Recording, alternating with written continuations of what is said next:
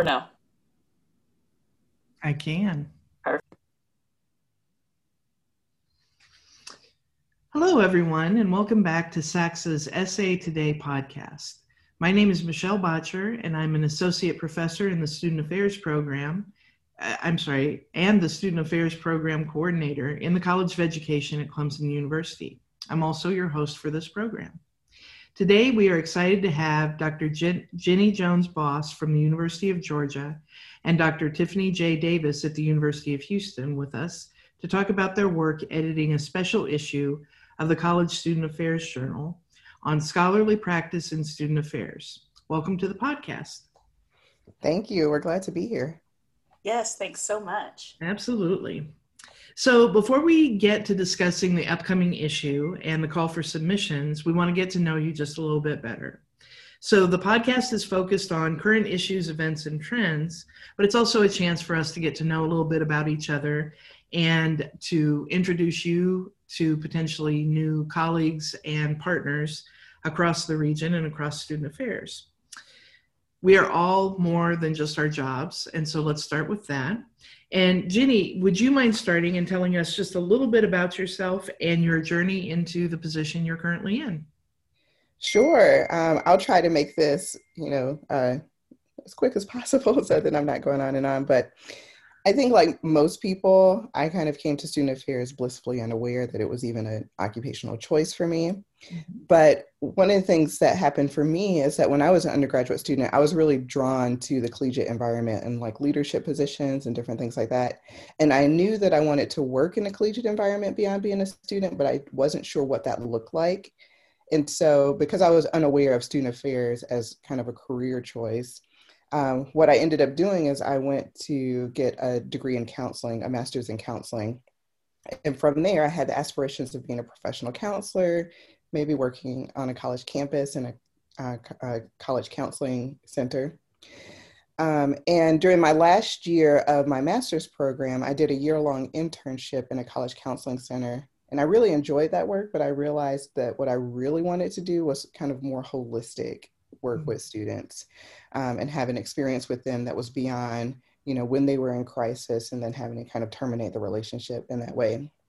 And that's really how I discovered student affairs as a career pathway at that particular institution. The counseling center, center was uh, very linked to student affairs, and I mm-hmm. got to know a lot of people who were doing the work and working in the field. And so I transitioned into student affairs work as a practitioner. And I mentioned this part of my journey because it's connected to the special issue that we're going to talk about here in a few minutes. But um, but part of what happened for me is moving into the role of student affairs, having been a person who didn't study it in my master's program, I found myself really kind of hungry to understand more about like student development theory and support um, because I'd become aware that there was this whole literature base that I just wasn't familiar with to support my work. But what I also found is that I was working at an institution where the kind of value for that kind of theory to practice work and that kind of engagement wasn't really there. And I didn't find a whole lot of support for it um, or a lot of colleagues who were as who were as interested as I was in engaging those kinds of conversations or even thinking about our work in that kind of informed way. And that was really frustrating to me because I felt like I had found this field, I had found this career pathway that I really enjoyed, but I wasn't among people who seemed to be as invested in it. They loved working with students, um, but they just didn't have a lot of investment in the kind of scholarly side of it. Um, and that's when I decided that I would go um, and I would start applying to doctoral programs, and I would enter into the doctoral program um, at the University of Georgia.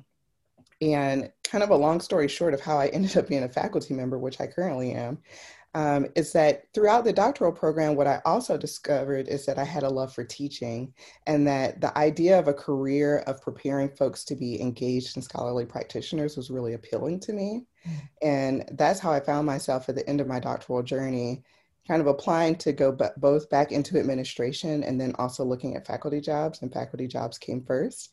And that's mm. just been the path that I've been on ever since. All right. And the right path for you? Oh, it's absolutely the right path for me. Wonderful. All right. Thank you so much.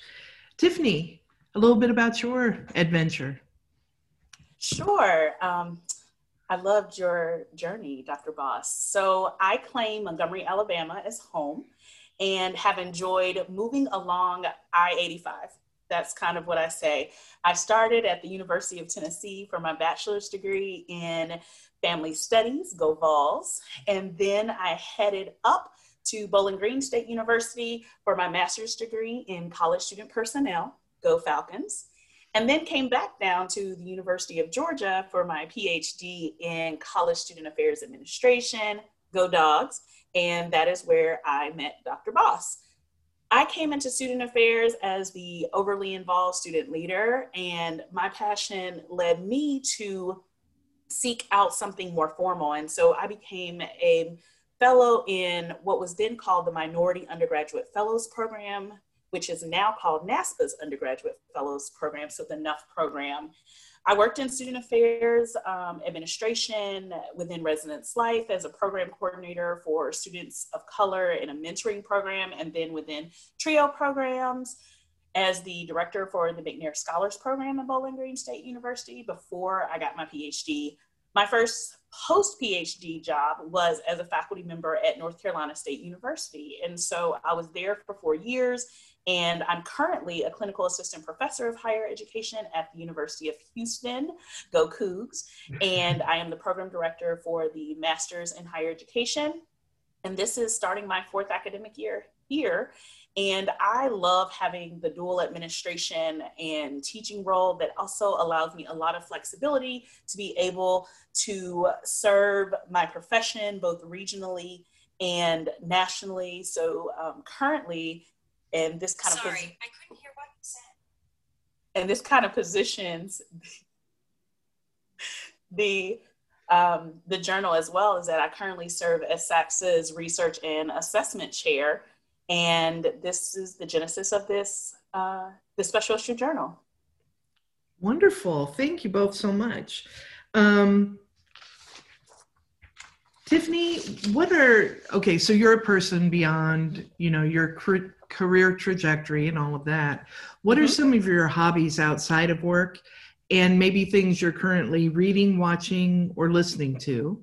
And then also, if you have a favorite quote you'd be willing to share. All right. Well, napping. Napping is certainly one of my favorite um, pastimes, and so and a hobby. But napping, walking outdoors, preferably near the water, and bullet journaling are some of my hobbies. Overall, it's hard. I actually just told someone today. I was like, I don't know if I have any hobbies anymore, mm-hmm. but I just like to experience new things. And so whether that's new restaurants in Houston, which is one of the most diverse cities in um, America going and visiting and traveling to other countries and cities and states, um, attending cultural events. I like getting outside and doing new walking trails or movies and television. Um, I escapism visit, um, via TV binging. Um, those are some of the things I do in my downtime. What have I just finished up? So I just finished up Tiny Pretty Things on Netflix as a series about the ballet world. So if you're into Center Stage, it's like Center Stage meets Pretty Little Liars. And then I also just finished The Undoing on HBO Max. So that's what I'm currently watching. And reading, I am reading um, a book called The Beautiful No which is by Sheri Salata. And this was a book that was suggested by Dr. Melissa Shivers in her recent SACSA uh, virtual keynote um, that was done last month. And so it's also a very good book because in my downtime, I like to read books that remind me to what? Have a downtime and to rest and to embrace, um, as the sign on my bullet journal says, that I need to guard my yes. And so this book is just a really helpful reminder a quote super meaningful to me and always has been i think this is the quote that is listed in my high school yearbook is aristotle's we are what we repeatedly do. Excellence therefore is not an act but a habit. And so i think it um, really allows me to have a standard of excellence in the work that i'm that i'm doing personally and professionally. And so one of my go-to quotes. Wonderful. Thank you so much. Ginny how about you? Interests quotes hobbies well, how can I follow that? no, but um, honestly, I think, you know, as Tiffany mentioned, I've been questioning a lot about, you know, kind of what hobbies look like in mean um, in these pandemic times. Um, most of the hobbies that I enjoyed in the before times included um, going social dancing, salsa primarily. I spent a mm-hmm. lot of time doing that. It was a great stress reliever for me. It was a great way for me to socialize with folks who were largely outside of academia. Um, and I really enjoyed that, but it certainly is not an activity that is conducive to a pandemic. Mm-hmm. So um, haven't been doing that. And I also used to love going to the movies.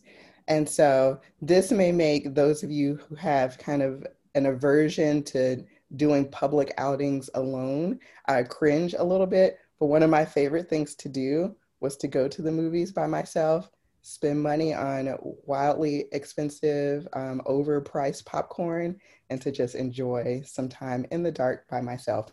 Mm. Maybe to add some context to that, I um, have a three year old daughter whom I love. Um, but sometimes I just need to have me time. There's a lot of being mommy and being partner. Um, and luckily, my partner understands that the importance of me having me time. And so, one of the ways that I would do that is I would go off to the movies and sit alone in the dark and just enjoy no one needing anything from me um, and me just kind of indulging in that way. But I haven't been able to do those kinds of things since the mm-hmm. pandemic um, has hit. Mm-hmm. And so, a lot of these days, I actually have not been doing a great job of carving out time for just hobbies um, and things that I enjoy. I feel like I've been drinking from the fire hose. I started a new job this um, semester mm-hmm. uh, and really in the summer. So the transition started in the summer. I started a new job.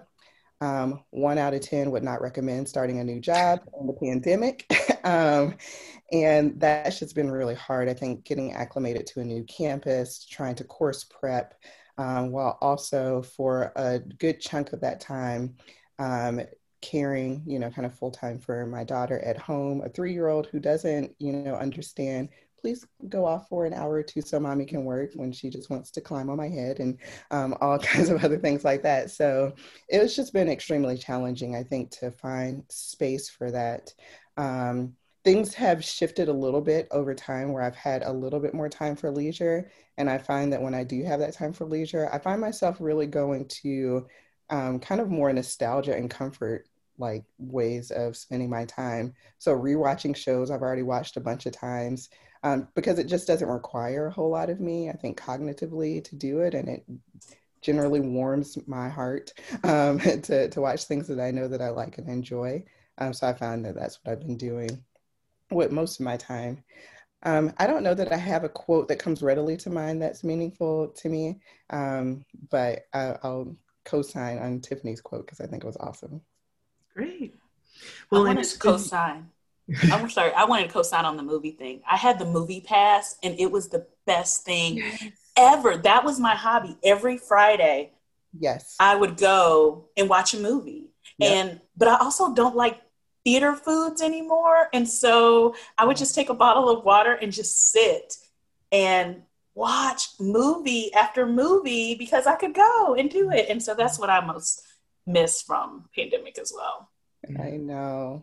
Yeah, nothing for me though beats a, a tub of salty movie popcorn. Mm-hmm. well, and I love the movie pass because it kind of gives me yes. a permission to spend the money because I feel it like does. I'm saving so much money from the movie pass. But mm-hmm. yeah, I, I, miss it so much. I cannot wait um, to be able to pick that back up again. Yeah. I'm I'm uh I'm good going to the movies by myself too. And there's something about when the lights go down, it's like the tension just goes for a minute and you know whatever problems on the screen is probably not your problem and so you can just sort of be. So that's great. And it's good you have a partner who understands that need because i'm guessing per your other comment your three-year-old does not so much understand the need for mom time so. well I, I really appreciate that. Thanks for sharing a little bit about your experiences. So i have one more question before we get to the topic and this is just a thing that I made up, but I totally buy into this thing that I made up. So I have a question. And that is so when you work in and around higher education, I think there are fall people and there are spring people.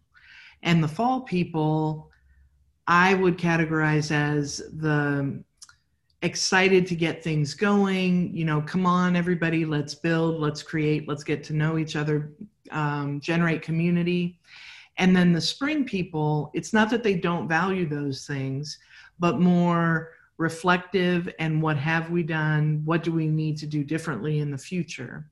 So, pretending that this is a real thing. Um, how do you each identify? Are you more of a fall and a momentum or more of a spring and a reflective? Knowing that we probably all carry some of each. Yeah. You know, that's a really interesting way, I think, to think about categorizing it. Um, I might be a little bit difficult and offer maybe a third space to think about. Ooh, great. Okay. Um, for myself. So I would probably say, if I'm kind of using that framework that you offered or the analogy that you offered, I would probably say I'm probably more of a summer person. Mm-hmm. And and tr- track with me uh, for a second while I kind of think about this, right? So I would say what I mean by that is that um, and this is something that I can say has shown up for me at this point on so many assessments of my personality that I can't even deny it if I wanted to. But um, I think one of my greatest strengths, and probably what is also an Achilles heel of mine, is that I am a dreamer. I love to live in the world of ideas, I love sketching out plans for those ideas. And I, if I didn't have to be a fully functioning adult who also has to pay her bills, I probably would just live in the world of ideas um, and planning stuff, and then pass those ideas off to people who love to to do and to actualize. And it's not that I don't love to do and to actualize, because like you mentioned, I think I certainly have some of that fall in me. I certainly have some of that spring in me.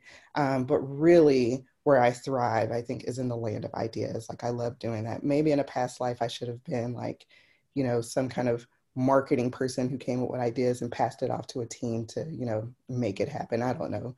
Um, but so you know i do the doing and actualizing stuff and i think that i do it very skill- skillfully at times but I would be lying if I didn't say I, I didn't get a lot of fulfillment out of the kind of dreaming of the possibilities. Mm-hmm. And I kind of love those moments in the summer when I'm planning for courses or other projects that I know are coming up in the year um, and just getting excited about, you know, what the possibilities are for the upcoming year. Well, now I may add that to my question, but I will make sure I give credit where credit is due. So I love that. Thank you. How about you, Tiffany? Really like that as well. And so I'm going to, since Ginny broke first, I'm going to break again and say that I'm a summer fall person because I too, all my personality um, are high in ideation, um, using StrengthsFinder language mm-hmm. is ideation. And, but I like to carry it through the first time mm-hmm. because that way I, I can work through the kinks of my own thinking um, along with some other people. Um, and so I want to I want to do that, and I, I want to work through it the first time, but I don't have to do that again. And so I can pass it along to people that are going to be able to carry it forward. They see the vision and and and that are attaching the momentum and, and making it bigger and better every year. Um, I I am a builder. I, I've actually come to understand that I've never had a job that someone else has had um, in terms of the roles that I have, I've been the first in the departments to have like clinical faculty members, clinical faculty members leading the programs. Um, my first job as a um, before I got my PhD were also new positions where I got to shape a lot of stuff, come up with all the ideas, and I want to help get the kinks out. But I, I don't. I want to reflect and move on to the next project because there's so many things. I always say, and even my my doctoral peers know this, that my dream job was a chief of staff and and it still is. Um, so if there are any presidents, vice presidents looking for a great chief of staff, I might be willing to come out from the faculty um, ranks to do that. But I love other duties as assigned. That's my favorite job description is other duties as assigned. And being this summer fall person, you get to do that. You get to come up with new ideas. You see how things fit together. You execute it, and then you're like, okay, go forth, do good work, and make it even better the next time around. So, summer fall. All right in some ways this has been the year of other duties as assigned hasn't it? So mm-hmm. all right. Well thank you both very much for sharing a little bit about yourselves and uh, your experiences and who you are. So let's talk about the special issue.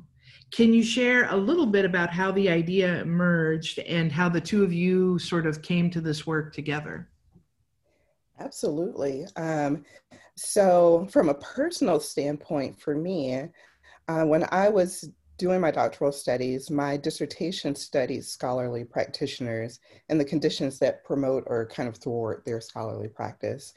And so it's probably unsurprising from what I shared earlier about my journey, I think, in the field and what kind of brought me to where I am now in the faculty, um, that this topic has been one that has been very close to my heart and one that I've invested a lot of um, mental time and effort into. And then also, as Tiffany mentioned, um, before, you know, she came on in her capacity as the chair of the SACSA Research and Assessment Committee. And she reached out to me and invited me to uh, join that committee. I assume based on that focus of my work around uh, scholarly practice because it so much aligns with the work of that committee. And um, what we've been doing over the course of our time in forming that committee, we started in the spring, is that we've discussed a variety of projects with our other committee members um, that we wanted to create or to engage during our time of service um, that we thought would be helpful in supporting, you know, scholar practitioners in their pursuit of, you know, scholarly work. And it was after maybe I think two or three of those meetings that, you know, I initially reached out to Tiffany and I said, hey, I think that, you know, it might be a great idea for us to think about doing this special issue um, with uh, CSAJ. Uh, and I think that it's a good timely time to think about doing that because about 20 years ago, two similar issues were printed in, you know, kind of the national journals of student affairs. So this could be a nice retrospective to reflect on that, and it aligns well with the work that we've already been discussing in our committee around scholarly practitioners. And it'll be an interesting time to explore kind of the changing landscape of student affairs um, preparation and professional practice with the um, kind of growing number of professional practice graduate programs that have you know come to be since those two since the 20 years that those issues were published mm-hmm. and so tiffany and i have worked together for a long time. I mean, we did our doctoral studies together, um, and we've been working together on multiple projects, research projects. And I just like her as a person. She's a good friend of mine. Um, and so I knew working with her would be something that would be um, enjoyable and productive. You know, Tiffany is a person who is just so skilled and talented in so many areas that I knew that she, um, one, she's a person who gets things done. She builds things. She already talked to us about that um, and shared that with us.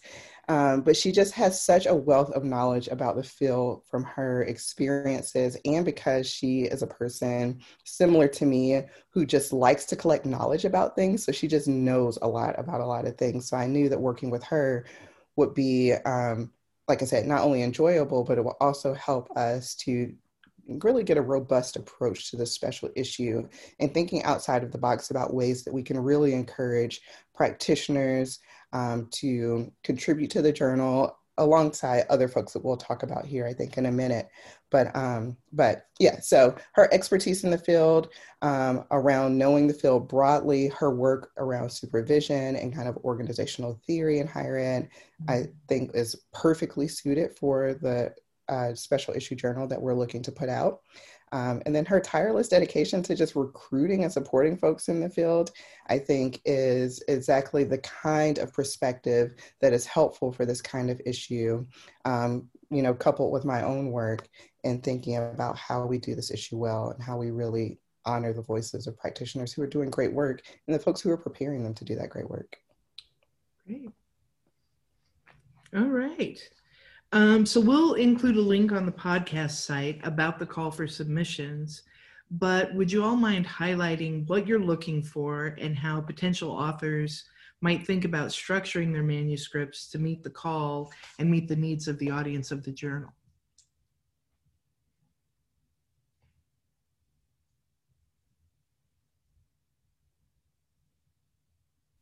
Sure.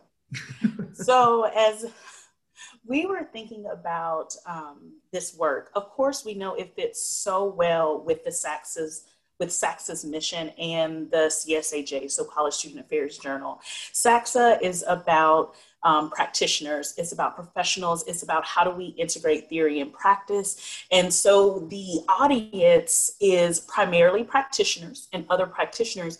However, we have a lot of scholarly work that is coming from all across the country into the southern region. And csaj over the years has just risen to be one of the the best useful good theory good practice um, journals and also one that's graduate student and first author friendly. And we wanted to extend that in this call. So we are looking for a variety of manuscripts. Um, as Ginny said, we are both people that believe that knowledge is not something that's only limited to the academy and um, quote unquote true scholars such as researchers and faculty members is that all of us have the experiential knowledge and has the ability to be able to contribute um, meaningfully to our field and through our profession through the literature. Realizing that we all like to do that little ptp model right? Practice to theory to practice and that's how we do that. And so we want to encourage a variety of formats. So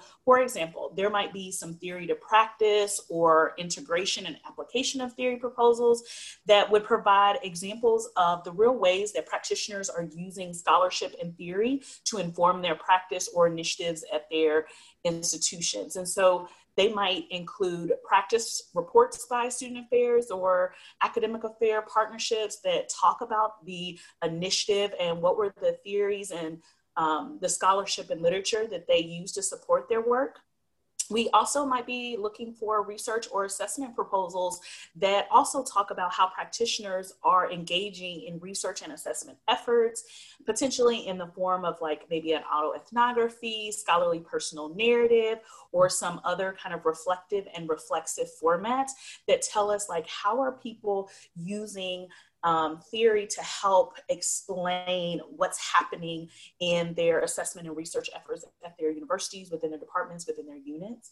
We're also looking for conceptual or um, conceptual slash theoretical kinds of papers that discuss the role of assessment, evaluation, or research in shaping student services and support as Ginny mentioned, this we are really trying to extend Boyer's kind of framework around scholarly practice. And so we know that having some conceptual and theoretical papers will help us to think more deeply about that and what does it mean for the future. So there might be some papers around the contemporary challenges and barriers of conducting research in the day-to-day work of practitioners. As Ginny mentioned in her dissertation, she kind of explored that and even in her subsequent um, publication she's been exploring that but there's still more room to um, take up some of those questions and we would be more than happy to receive some proposals that look to that area we're also looking for proposals that kind of address activism in practice. And so, proposals in this area may be focused in any of the areas that we've already talked about teaching and learning, theory to practice, research and evaluation, um, but they might also look at um, the critique of current student affairs theory and scholarship and how that um, impacts or facilitates or doesn't meaningful change on campus, maybe some activism reports by student affairs practitioners um, that detail activism efforts of professionals themselves or in support of students. And we would love to see um, and this is generally, but we would love to see proposals from graduate students, from new professionals, some collaborative works that are done from faculty and um, student affairs um, professionals um, would be really interesting for us um, to review. And so we're looking for all of these ways. And if there's something that someone came um, up with and an idea that they have that they want to explore with us, um, we are going to provide our email addresses and the SACSA Research email address reach out. We've already had some really good conversations about people was like, well, I'm thinking about this, or this is what I'm working on. Um, and how can I, does this fit? And I'm like, yes, absolutely it fits. Or, hey, well, maybe you need to think about it in this um, way and it could fit as well because we want to we want to make the call and we try to make the call as accessible as possible for a broad and diverse um, audience great so let's jump ahead. So you've got this great set of submissions, you've worked with the authors, um, you put out the special issue to rave reviews and you know mm-hmm. gratitude across the profession how do you see you, this work and this special issue being used by students practitioners faculty um, how would you hope that people take the work and then move it even further forward through additional scholarship or practice sure um, you know i would say honestly more than anything, what I really hope is that people find themselves um, in the work that is, will be a part of this issue. Um, namely, I see, you know, with graduate students, so I'll talk about the three different um, kind of constituent groups that you mentioned. But I think, namely, with graduate students, I kind of see more of the possibility for them to be able to see themselves in that and see more of the possibilities that are available to them um, when they enter or re-enter the field or even for part-time students as they're analyzing their work alongside their studies. So thinking about how they might carry forward their experience in their graduate program um, into their work or even begin starting to integrate uh, that experience if they're working full-time and studying part-time alongside their studies. And hopefully if we receive submissions from graduate students and they become a part of the issue they'll be able to see some models for what that might look like or at least see some of the possibilities that might be available to them. Um, hopefully, they might also be able to identify areas that they want to ensure that they receive the training and knowledge to do that good work while they're still in graduate school. So they can take something to, you know, their major professor or their faculty members and say, you know, I could see this being a valuable part of my work moving forward. I know that we're maybe spending just a module on it in class, but I'm interested in maybe digging a little bit more deeply um, and being able to maximize that kind of opportunity and those kinds of, you know, asks that they might have of faculty or even of other people who are, you know, kind of part of their community while they're on the graduate journey. I think when I think about staff um, or, you know, current HESA administrators, higher ed and student affairs administrators, what I hope is that they will feel encouraged to pick up projects that have been on their minds or on their hearts, um, whether it be around teaching and learning um, kinds of activities or theory to practice driven initiatives or research that they um, have been interested in doing, um, that they feel supported in doing so by reading how others have engaged the process and, me, and maybe even how others have navigated kind of institutional landscapes to, to, to engage in that work. Um, for faculty, I think that what I hope that how they I hope they might be able to leverage what is in the special issue is that they might identify ways that their pedagogy can be responsive to and proactive in meeting the needs of preparing scholar, scholarly practitioners um, and being able to do so in a way that really makes room for this kind of expanded definition of scholarship. So they're not just teaching them to be researchers, right, which happens quite a bit in our doctoral programs, not as much in our master's programs, but that they also will be teaching them about, you know, the scholarship of teaching and learning and what that looks like both in formal spaces and informal spaces, how they can carry some ideas from, you know, the scholarship of teaching and learning into their training practices um, or other ways that they're leading teaching efforts with students or even with their other staff. Um, and the, I think the teaching and learning piece is one that's particularly close to my heart. It's probably the vein of my research looking at that Boyer model of um, scholarly practice that I've spent the most time in and that I've published the most about. Um, so I certainly hope that we get some submissions from folks who write um, around those areas. But we're, as Tiffany mentioned, we're so excited about um, the kind of vast array of uh, different kinds of publications that people might submit around scholarship and the ways that they're doing the good work. But I really think that there are so many, there's there's so much value that can come from being able to read about people's work, um, whether they be practitioners, graduate students, faculty, or even partnerships between any of those particular groups moving mm-hmm. forward. Great, thank you so much. Um, okay so now you've got everyone's interest and they're like yeah i want to be a part of this. Can you talk about what what's the timeline look like for them in terms of proposals and then moving forward from that? Sure so i think to follow up on what Ginny was talking about is that we see this process and what we hope that people will um, view the the finished edited volume as is to demystify and the publication process, right? To see so many different ways that scholarship is being reported. And also that when folks look at this issue, that they're like, you know what, I do have time to be a scholarly practitioner. Because so often there's one of the reasons why people say is there's like, well, there's no value of that. And I hope that this this issue will show that there is indeed value both at the institutional level as well as the national level for this type of scholarship. And so we are really committed to a very developmental process. So our manuscript proposals, which is a shorter abstract of what you want to do, what your idea is, is going to be due on February 15th, 2021. And so we would love to have as many proposals as possible for that initial kind of proposal. And then what Ginny and I will do, along with the rest of the SACSA um, Research and Assessment Committee, is that we're going to review these proposals and then we're going to say, here are the, the top pro- proposals that we are able to include in the special issue because we already know that we're not going to be able to include everyone that we would want to do, but we are going to ask if we can't um, include everyone is that we still say hey this seems like a great idea. We're still going to give feedback um, so that maybe they can still develop that idea to be able to contribute to csaj in the future or another publication. And so we're going to give thoughtful feedback to all of the proposals that come in.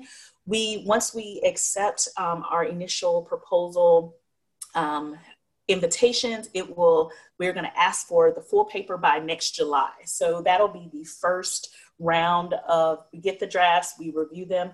And because we do want to encourage um, and make a graduate student first writer um, practitioner working um, folks friendly. There's going to be up to two rounds of revisions, and that's why we started way before 2022. For anyone that's been involved in the academic writing, sometimes they can be like, okay, um, even for example, Ginny and I, along with one of our favorite um, co-authors, Dr. Christa Porter at Kent State University, we recently got an abstract accepted, and they're like, full paper March 1. And we're like, whoo, you know, we're going to get it done. We're going to finalize it. It's going to be there. But we know that working with people who are, um, and we encourage scholar practitioners to be a part of this process, we knew that we needed to give several months. And so that's why we started November 1. We wanted several months for you to pull together an abstract, several months for you to pull together the first draft, more months before you can pull together that second draft. And so we're going to be doing revisions, and then our final special issue will come out in July 2022. And so that's kind of our um, uh, submission process. Submit a proposal February, learn if you're accepted in March, have your first draft due in July, and then we'll have some revisions as needed along the way. And then it'll be published in summer 2022 with CSAJ. Well, I love that because it's also sensitive to if you want practitioners to publish, it's about giving the time and um, respecting the rhythms of different offices and functional mm-hmm. areas. So yeah. um, that's great. All right. Um, and I know that you've talked about this a little bit already in terms of ideas, what people might write about, but are there any other considerations?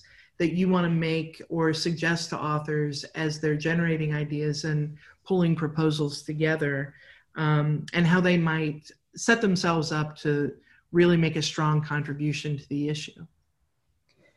Yeah and i think part of what i would say is that i want to reiterate some points that i think we've already kind of previously made. One i want to kind of renew what you know tiffany mentioned about this idea of that you know we set out some suggested parameters about what you could submit to the journal what might fit with the journal but we also know that you know the limitations of our ideas are uh, there are limitations to you know the way that we're even framing the special issue. And we hope that if you have an idea that doesn't fit neatly into those areas that you won't you know count yourself out from submitting uh, to the journal that you'll submit and then we'll work with you. And like tiffany said if it ultimately is a proposal that doesn't fit for our particular issue we'll give you feedback and maybe suggest places that you might think about you know finding a home for the work that you are interested in doing but we hope that you will submit um, to us even if your idea doesn't fit neatly right into one of those areas that we suggest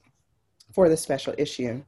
The other thing that I want to reiterate is this idea of the de- developmental process and the developmental aim of this issue.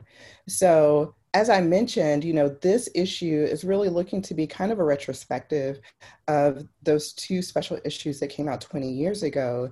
And 20 years ago, the prevailing message was that, you know, student affairs professionals were not engaged all that much in scholarship for a number of different reasons.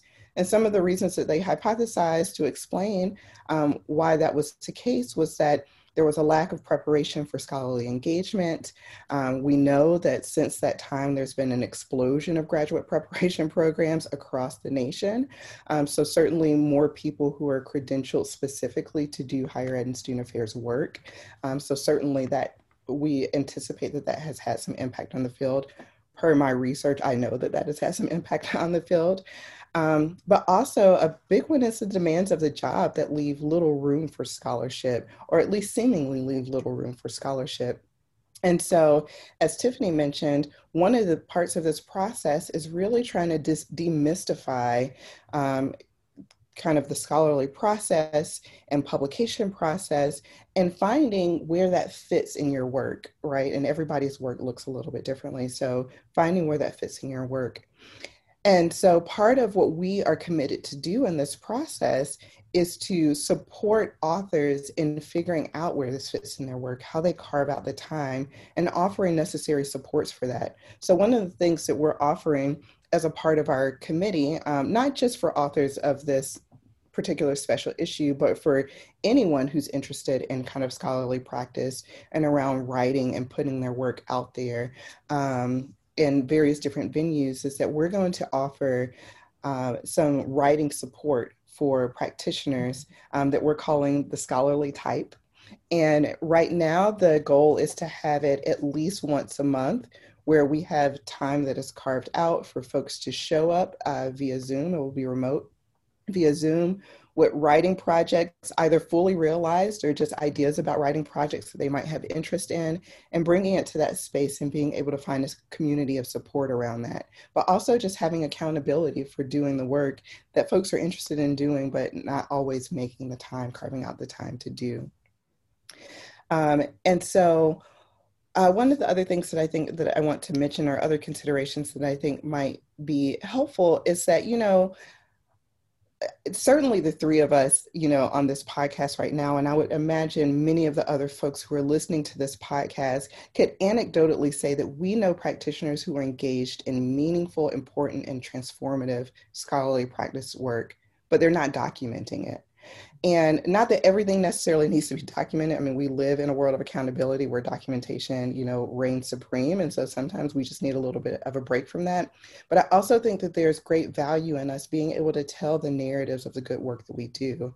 Um, you know, and that because that benefits the profession and it helps to push the profession forward. So part of this process is built into our timeline to recognize, as you mentioned, Michelle, um, the kind of ebbs and flow of practitioner work and recognizing that we kind of need to have a timeline that can accommodate you know the competing demands that practitioners have on engaging scholarly work and that's really what we're looking to do and we're looking to have offer that support for folks who feel, you know, maybe they feel hesitant. Maybe they're listening to this podcast and they're thinking, I think I do good work and I'd love to share it, but, you know, I feel out of the practice of writing, or I don't feel like my writing is, you know, to the level of publication. Um, that may or may not be true. That, you know, we don't determine that. But what we can do is say, let us help to support you so that you have that confidence. And if there are areas where there are gaps, maybe we can support you in that way as well. Um, or folks who are just experiencing like imposterism or feeling like, you know, I've been out of my graduate program, you know, for however long, or maybe I'm just newly out of my graduate program and I don't feel that I, you know, have anything meaningful to contribute. Or maybe they're graduate students who feel like, who am I to be, you know, trying to publish at this point in time? In my journey, but helping to combat that because I know that, you know, we've felt that personally and we've had to overcome that. I still have to overcome it pretty much every time I'm about to submit something, to be honest. Um, but, you know, talking about, you know, that process and navigating that process. And so, really looking at the time horizon that we set out for this publication is one that we hope will be encouraging to folks to know that you know not only do they have something meaningful contribute that they can do this work but they're also going to have folks who are going to come alongside them in support of their work um, in the process to publication for us. So on the practitioner side of submitting, we really want folks to not be hesitant about submitting their ideas. And while we cannot accept everyone, as Tiffany mentioned, we're really keen on forefronting practitioners um, writing in their work. And we also would love submissions from graduate students and from faculty, and especially, you know, partnerships, faculty practitioner partnerships, um, faculty graduate student partnerships. Um, as for faculty, I think it's really important that we are documenting the works and uh, our, our work in the ways that we reflect on our teaching and refine it to best prepare students for scholarly practice. And I think that that kind of documentation is something that is helpful for both junior and senior faculty alike as we start to examine how our practices and approaches can best prepare um, students to go out in the world and have career long um, orientations to scholarship. And as for partnerships, um, I would be really excited. I hope that we see some partnership work come through uh, for this issue because for partnerships, we really could use more documentation of how faculty leverage their resources, which might be things like time to devote towards research, advanced training in teaching and research, or even potentially grant support that they might have, and how practitioners also leverage their resources um, of real-time knowledge of campus life, knowledge of access, knowledge of and access to student populations, and views from the entry point, middle, and senior level of administration that faculty may have a little bit more distance from, and seeing how both of those groups are able to leverage their resources together toward a more powerful practice to theory to practice feedback loop um, than either of them could do alone. So you know, I think there's so many possibilities. I'm going to stop talking about it because I'm excited and I could probably talk all day about it. But I think that those are certainly some additional considerations for this special issue. Well, and I think it's really important um, what you're saying about demystifying because everyone who is publishing wasn't publishing before they were publishing. But it looks like you either are or you're not. And making it more transparent that it's a process of becoming it's not a you've got it or you don't and so i think you've done such a beautiful job of reiterating that through what you're looking for who the the different um, potential authors you're encouraging to submit and just the value of what different people regardless of where you are in your experience your professional identity what you might have to offer. Um, because it i mean writing is a lot of alone time and it's not you know if there was um, a reality show about academic writing it would not last very long because it would be a lot of just watching somebody sit in front of a screen sometimes a blank screen right for a long time. But um, yeah i really I, I value that and i appreciate the the enthusiasm that you all are bringing and the just the encouragement of bring your ideas forward because there is a place for them whether it's this particular issue or not. So that there are a lot of gifts in what you're offering through this project are there things that i should be asking or other things you want to either reiterate or touch on that we haven't gotten to about this project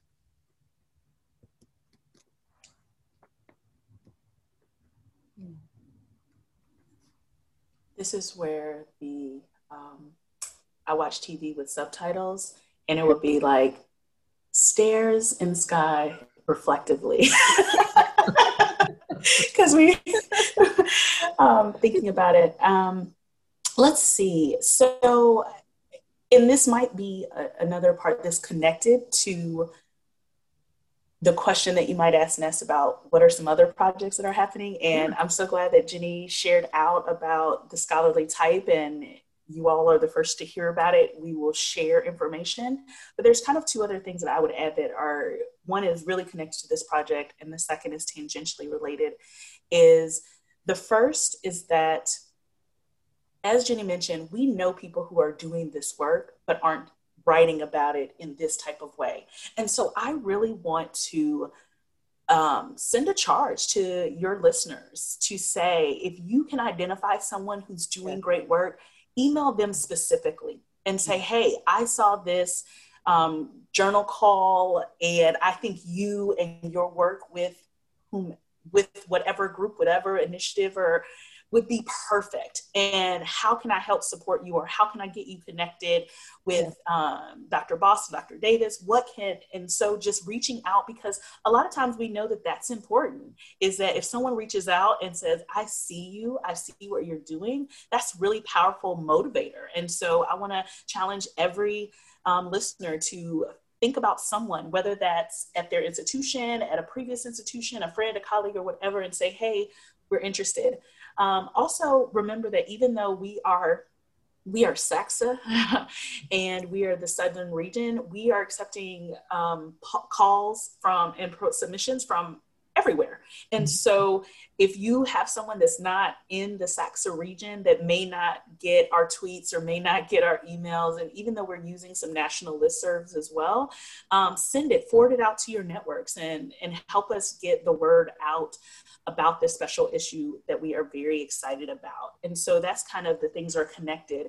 Um, tangentially related is that with the SACSA Research and Assessment Committee, we also offer a grant program that this year as as the chair i really wanted to move beyond just a focus on research and to really think about all the different ways that, that practitioners and so we have expanded the um, the pool of what's available. And so practitioners scholars scholar practitioners students faculty alike can apply within the SACSA region for some grant funds and we award up to $500 per project and that can be to an individual or to a research team um, to look at either research evaluation or assessment projects. And so we're not um, we're, we're broadening what scholarship looks like and how scholarship can be used um, to come back to our profession. And so we have extended and we'll have another round of grant um, grants that we will fund. And so that application is currently January 15th, and information can also be found on our website. And so this is a really good opportunity if someone's coming with an idea or something that they're already working on and then they apply for a grant hey this $500 can give a lot of incentives it can help with uh, marketing creation um, implementation of some of these ideas that are happening and so we encourage submissions for the AER grant as well. And again, that's due on January 15th. And we just want people to know that the, the changes that we're making and the ways that we are really trying to engage um, all members of um, the SACSA and um, the SACSA family and the SACSA region. Um, that was really well said, Tiffany. And I, I love, I'm so glad that you mentioned this idea of folks you know, identifying folks and reaching out to them for doing good work. That's one thing that I know that you particularly are really good at. You're a connector, you're a natural mm-hmm. connector in that way. Uh, I don't know how many emails I've gotten from you like, hey, this is connected to your work. Hey, this looks like something that you would do. And it really is just meaningful to have people in your life who see and recognize the work that you do. Because I think all of us at times feel like so much of the work that we do is invisible um, and not always valued. And so, you know, certainly that is important. One other thing that I would like to also mention is that I really hope that we are disrupting this notion that this has to be an individual endeavor. It certainly can be, but we certainly encourage folks to submit collaboratively um, in writing around their work. I mean, I know I talked about partnerships, and this is something a little bit different than that, right? It's certainly partnerships would write in a collaborative way, but there might be folks who are doing similar kinds of work um, that might want to get together and write collaboratively, sorry, collaboratively around that work. Um, and that might be helpful too, just in support in the journey of being able to have a group of people that you can talk about your similar orientations to work, or even maybe the differences in your orientation to work um, and how you write about that. So, certainly consider that. Maybe there's someone that you know who's doing great work and you want to reach out to them and say, hey, do you want to write about this? Might have been someone you had coffee with in between conference sessions to talk about, you know, work that is, you know, similar to you in past years um, or a number of different things. Um, so certainly consider that as a possibility to work collaboratively um, and to think about and if you know people in your realm like you maybe you're the great connector and you know two or three people who are working in a similar area doing similar kinds of work maybe you want to do a facilitated introduction and say the three of you are doing amazing work. I think that you know this would be a great place for you all to think about a collaborative submission and talking about your theory to practice work or your teaching and learning or your research or whatever it is to submit to the journal. So certainly we encourage scholarship and community. So folks who are interested in you know approaching in that way we encourage you to submit along those lines as well oh my gosh, Ginny, you got my my brain. I'm like, oh, wouldn't it be awesome if people were using like anti-deficit frameworks or like a community cultural wealth model, but they're using it in one person's doing it in orientation, another person's using it in service learning, another person is using it in diversity equity programming, like, and just to talk about how they use that one thing and how it shows up in different areas. Um, yeah. Um, I think about a proposal that me and some colleagues just put together about what is it like teaching assessment and evaluation courses in varieties of modalities at different universities. And so, four of us, we're at four different institutions. Mm-hmm. We don't all know each other, but someone said, Hey, we're all teaching assessment and evaluation and we teach it similarly and differently. How do we talk about our pedagogy in doing that? And and I think that there is such synergy and and networking that can happen. And we know that one of the SACSA's values is collegiality and collegiate. And so that's important. And we hope that that's going to show up in um, this special issue. Absolutely. I just wish you two were a little more enthusiastic about this project. no, it's just great to see ideas emerge through conversation, you know, and and new ways of thinking and new ways of connecting and surfacing knowledge. And it mm-hmm. it doesn't have to be the way it's always been because there are different different and better but also just different and additional ways of doing the work. So wonderful. Well um, i think the last question that i have for you before we start the wrap up is and you have touched on this a little bit already, but are there other projects and initiatives that you all are working on, whether it's related to this specifically or something different, that this is your chance just to say, hey, and I'm doing this too. So things you want to celebrate or highlight? I can go first. I want to highlight um, a special issue that I am co-editing with Dr. Brittany Williams from St. Cloud State University. And this is another area, and Ginny mentioned this earlier around my interest around supervision. But um, Dr. Williams and I are co-editing a New Directions for Student Services around supervision and student affairs. Because again, another timely topic that we want to um, put out into the profession. And so Yesterday, all of our first drafts came in for this special issue, and it will be released in summer 2021. And so I would just say, um, people look out for it, purchase it, read it. When it comes out, get excited, tell your friends, your family, your countrymen, and and uh, I'm very excited because we have a lot of practitioners, and again, scholarship and practice is also one of my um, interests and, and, goals. And so we have faculty, we have staff, and we have graduate students that are all writing in this special issue around um, 21st century supervision. And so that's what I'm going to be spending my time over the break is providing feedback on those chapters. But I'm, I'm very excited for that work, and that's something that I would say um, that I would like to promote. Excellent. Thank you. I don't have any other special issues. Uh, I say that tongue in cheek, but um, yeah. Tiffany is, you know, she she does such great work. Um, I don't have any immediate projects that I'd like to necessarily promote. What I would say is be on the lookout. Our committee is doing some phenomenal work. I mean, we are only two representatives of the larger SACSA um, committee, but it's just doing some phenomenal work about thinking about other ways that we might support scholarly practitioners. So certainly be on the lookout for announcements to come about different support structures that we'll be putting out um, that have been developed by our other committee members in some very exciting and meaningful ways. So coming soon, I should say, no specific project to plug, but please be actively on the lookout for um, different opportunities and support for scholarly practitioners.